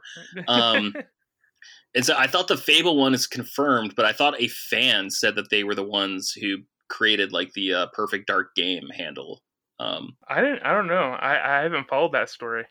all right, I will message that to you. you guys later, and I'm sorry Yeah. for just Um, sowing, No, uh, sowing You're fine, potential man. misinformation. Uh, No, I'm wrong, but I think I heard that too, but at the same time, from actual news outlets and that, I heard about that's where I heard about the rumors of the initiative was doing Perfect Dark, and I, like I said, I think that is true. awesome. Um, Please let yeah, me I don't, I don't really know what to expect. Like honestly, um, I love the design of the PlayStation Five. I, or I, I know it's like hideous to some people, but dude. I love it. it seems like what the '90s thought the future would look like. I'm so Yes, excited I love that. it so much. um and so i'm probably gonna buy that i like i love microsoft games like the original xbox is like so so near and dear to my heart still like 20 years later um and so like i think i would get the digital version of the xbox um i also don't have immediate interest in buying one because like i'm 99% sure that they've said that halo infinite will come to xbox one as well so i don't see like an immediate need Oh yeah, 'cause- we talked about that last. Yep. week. Yeah because it's about cr- that it's supposed to be cross generational right um Yep. Yep. so I've I've no pro- like that might be like the, the the last full price game I buy this year. Um, uh, so I don't see like an immediate need. And honestly, like I I don't love Fable two or three. Uh, I loved I played Anniversary Edition Yep. A couple years ago, and like I think that's like again like one of the best video games I've ever played, and felt that Yep, way like a couple a couple hours into it. Um, and so like I hope it's a little bit more like that. Like I hope it's a bit more like whimsical. Um, and so like yeah, I, I guess I hope that, but also like I just want to see new things. Like I want to be surprised. I guess. Um, do you guys feel like like I don't really care about the console war? To be honest, like it's just one of those things where I'm like, oh, the DC Marvel movies, like Marvel's better. I'm like, yeah, but I still like watching the DC movies because Yeah, red Right. wine is a thing so like i get to watch them also like who, who, who cares um right. uh it's like i don't like believe in like the console wars i don't care but like do you feel like microsoft has has to prove itself because like i thought the playstation 5 reveal was phenomenal like i thought that was Yeah. such a great way to spend 45 minutes or an hour like however long it was like i was constantly wowed so like do you feel like the ball is in sony's court or like xbox's court like do you feel like they have a lot to prove with Um, this event honestly, man, like, and I, I- I've talked about this a lot. Like, the ball's been in Microsoft's court for what seven years now, and every year that comes by, I, I just keep saying like, "Oh, this has to be Microsoft's year. This is the one." And every year they kind of just flop, and I don't really know what they're doing because they really stopped releasing first-party games. You know, there, were- there- right there's, Yeah. like there's like massive droughts, and I'm I'm almost wondering if they realized they were finished in the middle of the Xbox One generation. They're like, we've completely lost this. We'll keep going with third party support and pepper in the the first party games that are almost done, and we're gonna get all these teams developing for the Series X. Yeah, we're gonna tank it- and, and, hope for the first pick in the draft. Yeah, Yep, exactly. So I, I'm wondering if that's what they did because if, if they don't, if they if this reveal comes out and they really don't have much to show, I I honestly have no idea what they've been doing for the last few years because that that's always been my assumption is that they've been you know holding back and then they're going to release all their shots at the same time and just be like, "What's up, Sony? We're back in the game," you know, and and just Yeah. try and take it to them. But I think the ball's been in Microsoft's court for a long time. Sony's just been riding out their success. You know, Sony's just been putting hit after hit after hit out it's- and uh, appealing to the gamer, and, and they became mainstream again. And Microsoft just kind of took a back seat, and I always have been wondering why. I think everything about the Xbox One is better than PlayStation 4 except for the games. You know, like Yeah, I I agree. like, the, I like the UI better. I like the services better. Like I, I like using my Xbox more than I like using my PlayStation. Like granted, I love trophies. Like that's never going to go away. I don't care about achievements, but like, man, Xbox Game Pass is dope. Like that's great. And like yep. the the pinning ability on Xbox is great. Like I hate that everything moves all the time on my PlayStation 4 depending on what I used last. Like I don't Yep. enjoy that and like it's so annoying to like go to YouTube like I have to go like everything takes forever to load. Granted I'm using like a launch PS4, but like everything is better on Xbox except for the games. Sorry, the UI on PS4 Pro even is still terrible. Like it, it still Okay. doesn't work. Yeah, And like Gears of War 4 and 5 are incredible. Halo 5 plays great. I don't like the story. Why would you like I love Cortana. Please undo what you did to Cortana. Um but like it feels amazing to play and like Master Chief Collection they finally fix it, but like besides that, like I just have like a hard time justifying the Xbox One. Like it's a great 4K Blu-ray player. It's it's a Mhm. great streaming box, but it's just like that's why I'm going to go all digital on Xbox next gen and just ride Game Pass for it. Um yeah, it makes sense. El- Elijah, how do you feel about all this? I I think at this point it's just Microsoft doesn't have to prove anything to anybody. People are going to think they have to, but those are the people who are looking for the console war fight.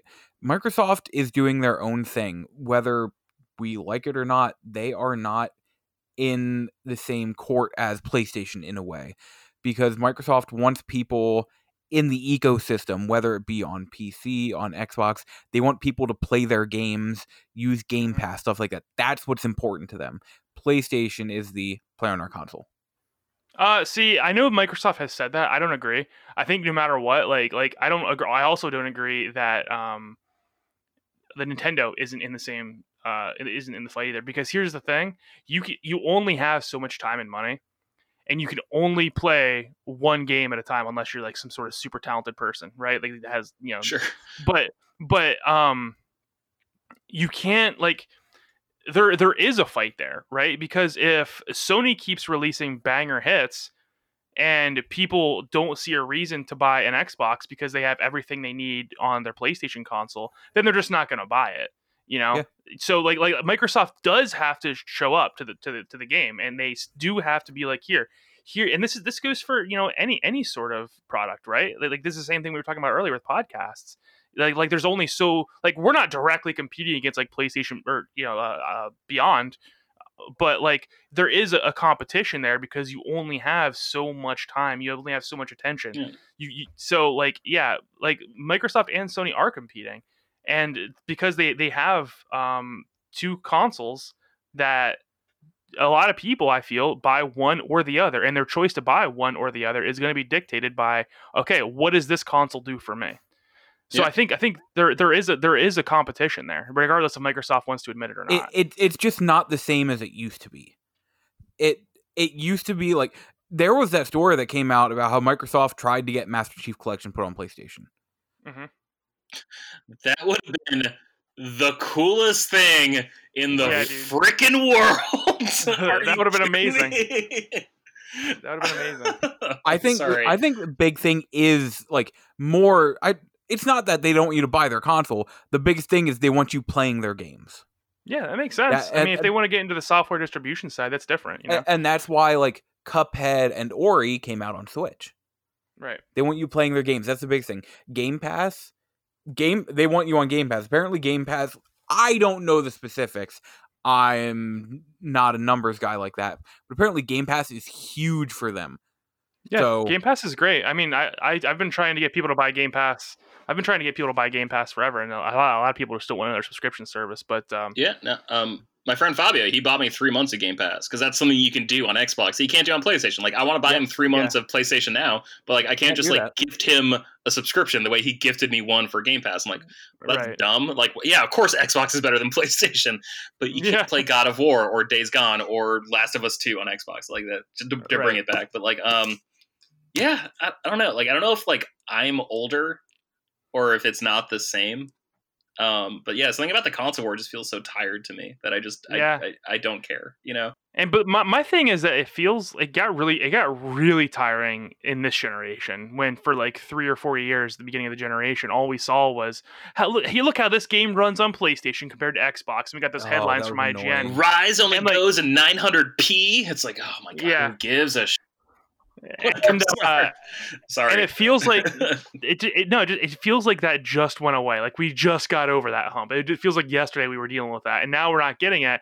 And we just, I just know that like come November or December, whenever these consoles come out, we're gonna start getting all these headlines once again. It's just like, God, can we just not do that? Like, just play what you want to play. Like, let everyone just be. You know, who we, can cares? we just can we just skip to the part where we all have fun, please? yeah, exactly. Yeah, exactly, man.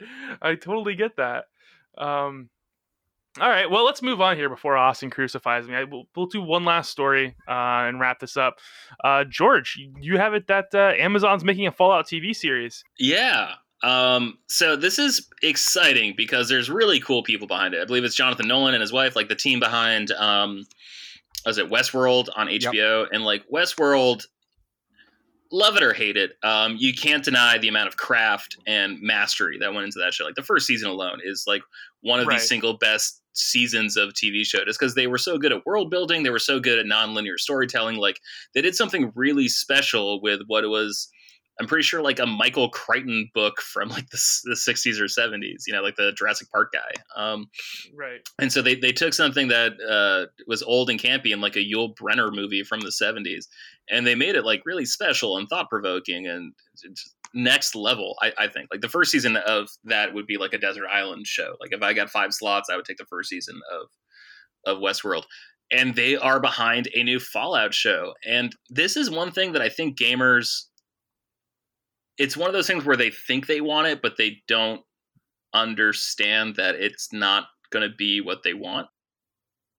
And so, like, I've had this theory since like Mass Effect, and like, I remember Legendary Pictures, like the people behind, um, like, uh, Batman Begins, Dark Knight. Uh, it's like sort of Warner Brothers, more like tentpole division. Um, there, there was a news story when I was in like high school or college that they were working on like a Mass Effect movie, and people were really excited. And I totally get that because Mass Effect is a wonderful property. More Mass Effect is obviously a good thing, but what makes Mass Effect special is your own personal agency in the game. It's the decisions you make. It's you going down this alley instead of that alley and seeing something that no one else had ever seen, um, unless they also happen to go down that same alley. And I feel like Fallout is such a singular experience that people get to enjoy because they get to play it literally any way they want. That entire game is about personal freedom and it's optimized to let you do specifically and intrinsically what you want to do in that very second in a way that not many other games can handle. And so like I understand making fun mm-hmm. of Bethesda, especially compared to like Witcher 3 and other open world games. I un- I, I know that conversation, I understand it, I appreciate it, but you can't deny Bethesda's mastery over the moment, let's call it, of them Right. allowing you to do whatever you want in any given second. And so like I think seeing more of the Fallout world is cool. And like there's so much to unpack because we've only seen a couple vaults opened dealing with this new world order that you deal with once you come out of the vault. And so like I, I don't think it's gonna be bad because there's too much talent up at the top.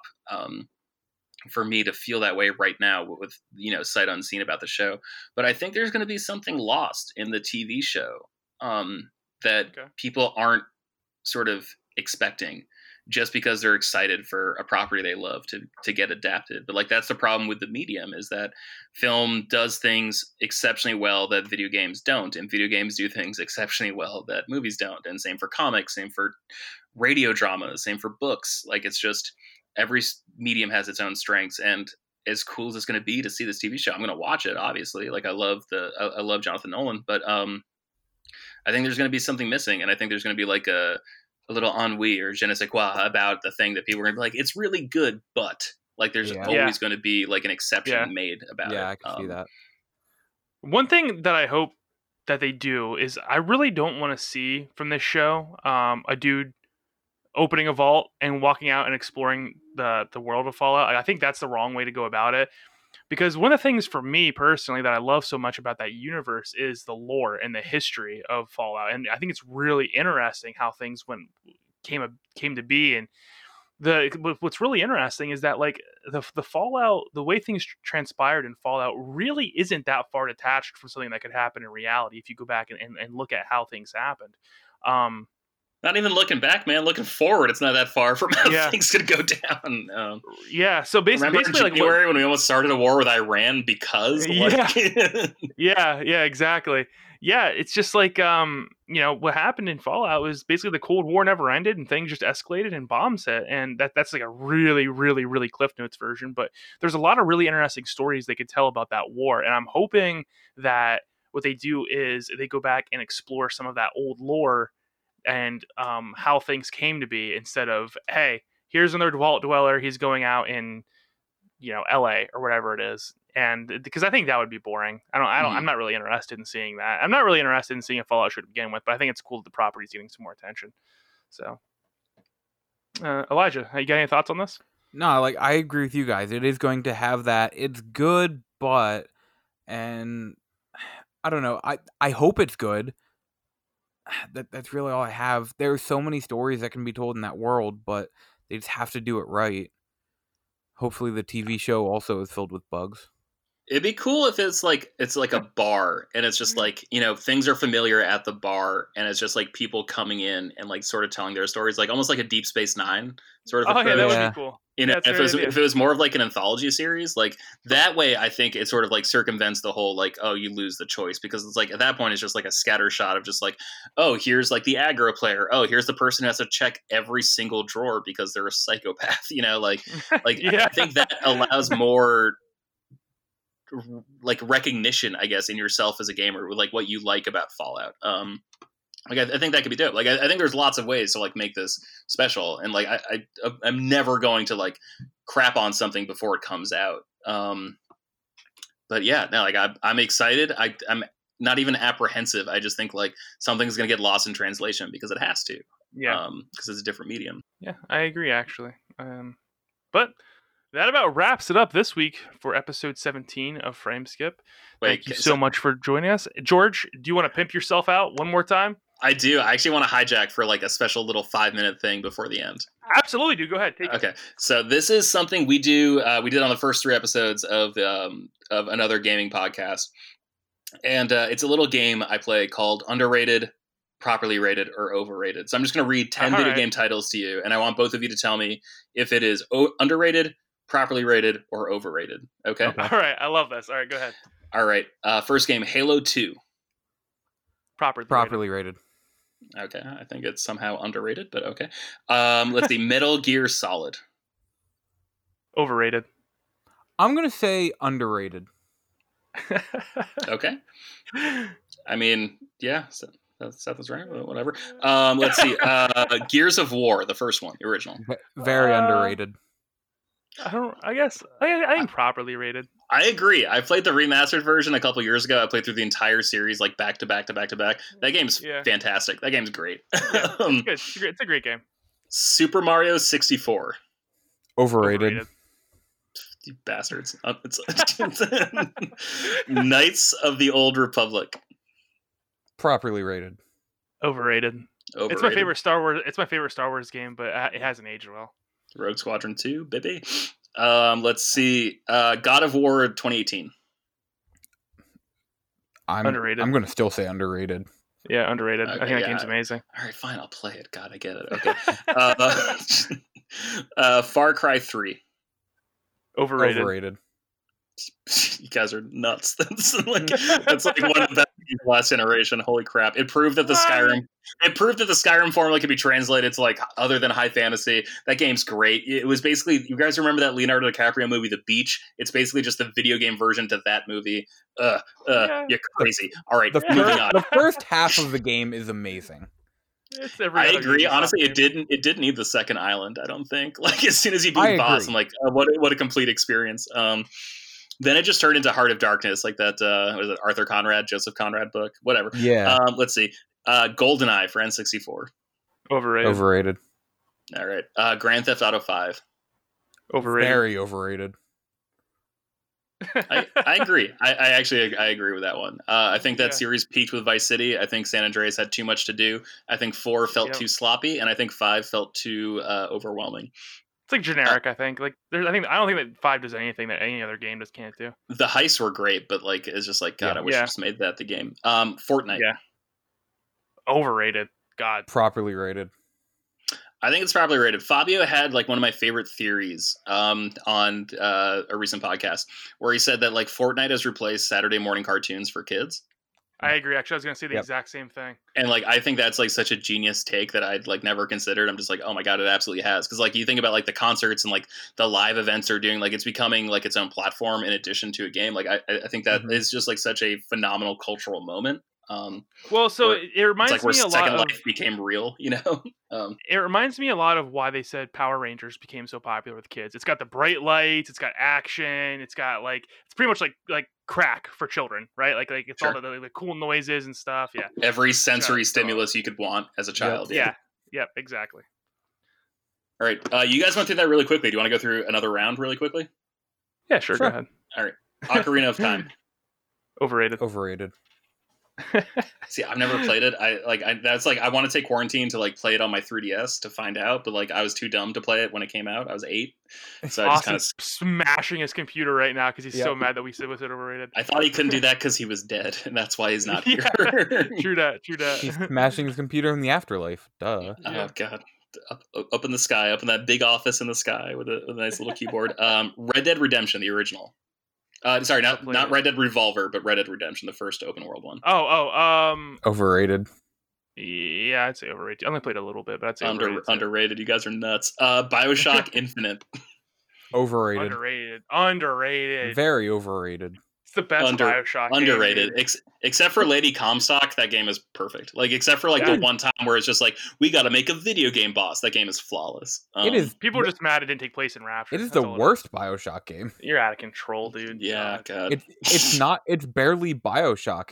It it See, turned that's into what I'm saying. You're comparing it. It, you're no. it. Like I'm not comparing it to the location. I mean, it became a first person- because there's always a lighthouse like it compares it Yeah. to be fair you know it, it it became a first person shooter and not the game it was. You Oh, kill so more good. people in the first level than like you do in the entirety of the other two games. so That's to me, Bioshock was never the run and gun kind of game. Some, Oh, sometimes good. racists got to die elijah i don't know what to tell you Yeah. um let's see uh next up tomb raider 2013 the reboot Underrated. yeah, underrated. i agree i have the platinum on ps3 and ps4 i agree that game is underrated So good. um So much multiplayer. perseverance and dedication. I mean, the PS the PS3 version took me like six years or eight years to like get the the platinum because I was just oh my like god. I can't I can't do it I can't do it I just put it off and then I did like the PS4 version in like a week and a half. That game is really Oh easy. my God. um, Resident Evil Four. Overrated. Uh, it's one of my favorite games of all time, and I'm going to say overrated. I'm gonna say properly rated. Uh, I don't like spookies. So I've only okay. played a little bit of that game, but I'm like, oh, this is really tight. Like the the 20 minutes I have the the chutzpah to play, I'm like, oh, that's really good. Uh, Breath of the Wild. Oh, Very Overrated. overrated. Holy shit, overrated. Yeah, it's just like a really bad Skyrim. I agree. Um, I agree. Watch Dogs 2. Very underrated. Underrated, but I haven't played it much, so Yeah, I agree. Um, Burnout Paradise. underrated. I agree. can't really say anything to that one. I've never played it. I don't know hardly anything. About it. Oh about man, it. it's on PS4 and I think it just came out on Switch. Uh, I really Yep. recommend it. It's just like an open world car game. That was the first game I remember being dirt cheap on PlayStation Network. Like I remember coming home drunk from the bars in college and buying it for eight dollars, and it was like the Game of the Year edition. And last summer, I remember like just bearing down because like the servers were closing in like a week. I found out, so I just like got the platinum in a week, and it, oh god, that was such a fun, such a fun race. Um, Yeah. Uncharted Two, and this is the second to last game. Um, Uncharted Two. Properly rated. properly rated. Yeah. Yeah. overrated. That game's garbage. Uncharted Three is so much better. Whoa! Uncharted Three is so, Uncharted Three is so much better. Uncharted Two Oh is just God. Uncharted One with a train, man. It's the same game. it's the same I mean- game. With massively improved like story and mechanics, though. Yeah, no, that's fair. I just I just got all the platinums in uh, the Uncharted collection. Um, it was super fun going through all those games. Um, final game, um, original Final Fantasy VII. Properly rated. Properly as- I rated. mean, Yeah.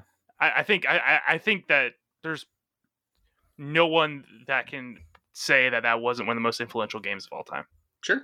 Yeah. Yeah. I've I've never touched it. Like I, I played like the opening battle, but like I don't count that. Like fighting the scorpion, I don't really count that Yeah. because that's like the you know first half hour or whatever. I'm playing through uh, Final Fantasy X and Final Fantasy VIII for the first time, like simultaneously. Like I'm Oh, in front of my TV. I'll play Final Fantasy VIII on my PS4, and then I'll play Final Fantasy X uh, in bed on my Vita. Uh, those games are phenomenal. First time plays. I never really got into JRPGs before. Like Pokemon was always my favorite JRPG, and it still is because it is kind of like baby's first RPG, JRPG. Um, I Um, so like, I actually com- I, th- I comfortable think game to play.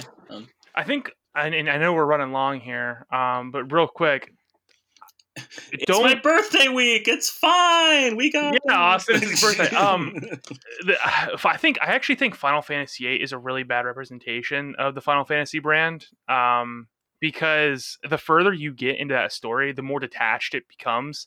And people have had, and I'm not going to spoil it for you, but like people have a long running theory that uh, Squall dies after a certain point in the game because the rest of the game doesn't make any sense whatsoever. like the story just completely goes off the unless, rails. unless he dies. yeah, because Oh, they're like, oh, okay, I can't wait yeah. to get there. Like, Yeah. I just Yeah, got so- I just got to like the first like battle you partake in as like a member of like whatever United Nations stand-in. Thank you. yeah. Um, yeah, sorry. Like I said, I'm bad at video games. Like I think it's fascinating to play because like it, it really feels like a late '90s comic. Like it feels like Yep. Stormwatch or like you know the Authority or something, or like there was like that fear of like the United Nations secret government ruling the world, and like the Yeah. United States was like the last bastion standing against it. Um, and so yeah, playing through it now, I'm just like, oh, this is so weird. And like the FMVs, I think are trash. But like I said, that is like my favorite era of video games when they thought people looked like that and like the animation speeds. Like I, I, I think that game is phenomenal and beautiful so far. Um, so I'm excited. Uh, like I want to play that and then seven. God, Yeah, there's so many, make sure so many games. playing- playing seven nowadays is an experience because it did set the groundwork for modern JRPGs. So when you're playing through it, you can really see how it influenced everything that came after it because it really was a groundbreaking title. Um, because no other Final Fantasy games played like that before then, and every Final Fantasy game afterwards has taken um. And and really, a lot, pretty much every JRPG after that has taken what that built and, and expanded upon it. So it, it seven's a really great game. I actually think it's a really good story too. Cool. So, all right. All right, sorry. Thank you so much for indulging me for that. That is just something something I've always wanted to ask other people. Like I've got Fabio's answers. You can hear that on my podcast. But I, I was curious what other people had to say about it. So I would go for three hours if I could, but Austin would uh, come to Pennsylvania and beat me senseless. And it's So- pretty hard because he's dead. And so, Yeah, true. All right, George, why don't you uh, pimp yourself out one more time for the show? yeah. Um, I actually don't want to share my personal Twitter account. I'm trying to make that like a, a little bit more personal, uh, intimate stuff. But if you want to hear me That's talk fine. about comic comic books, please follow uh, at Shortbox Summary. Um, if more people follow, I will fo- I will be better about posting and like keep a better schedule. And also, please listen to the games podcast that my friend Fabi and I just started called Another Gaming Podcast. You can follow us at Another Game Pod on Twitter. Um, yeah, please listen um, if you like this podcast. All right. So you said okay. The first one was short box summary.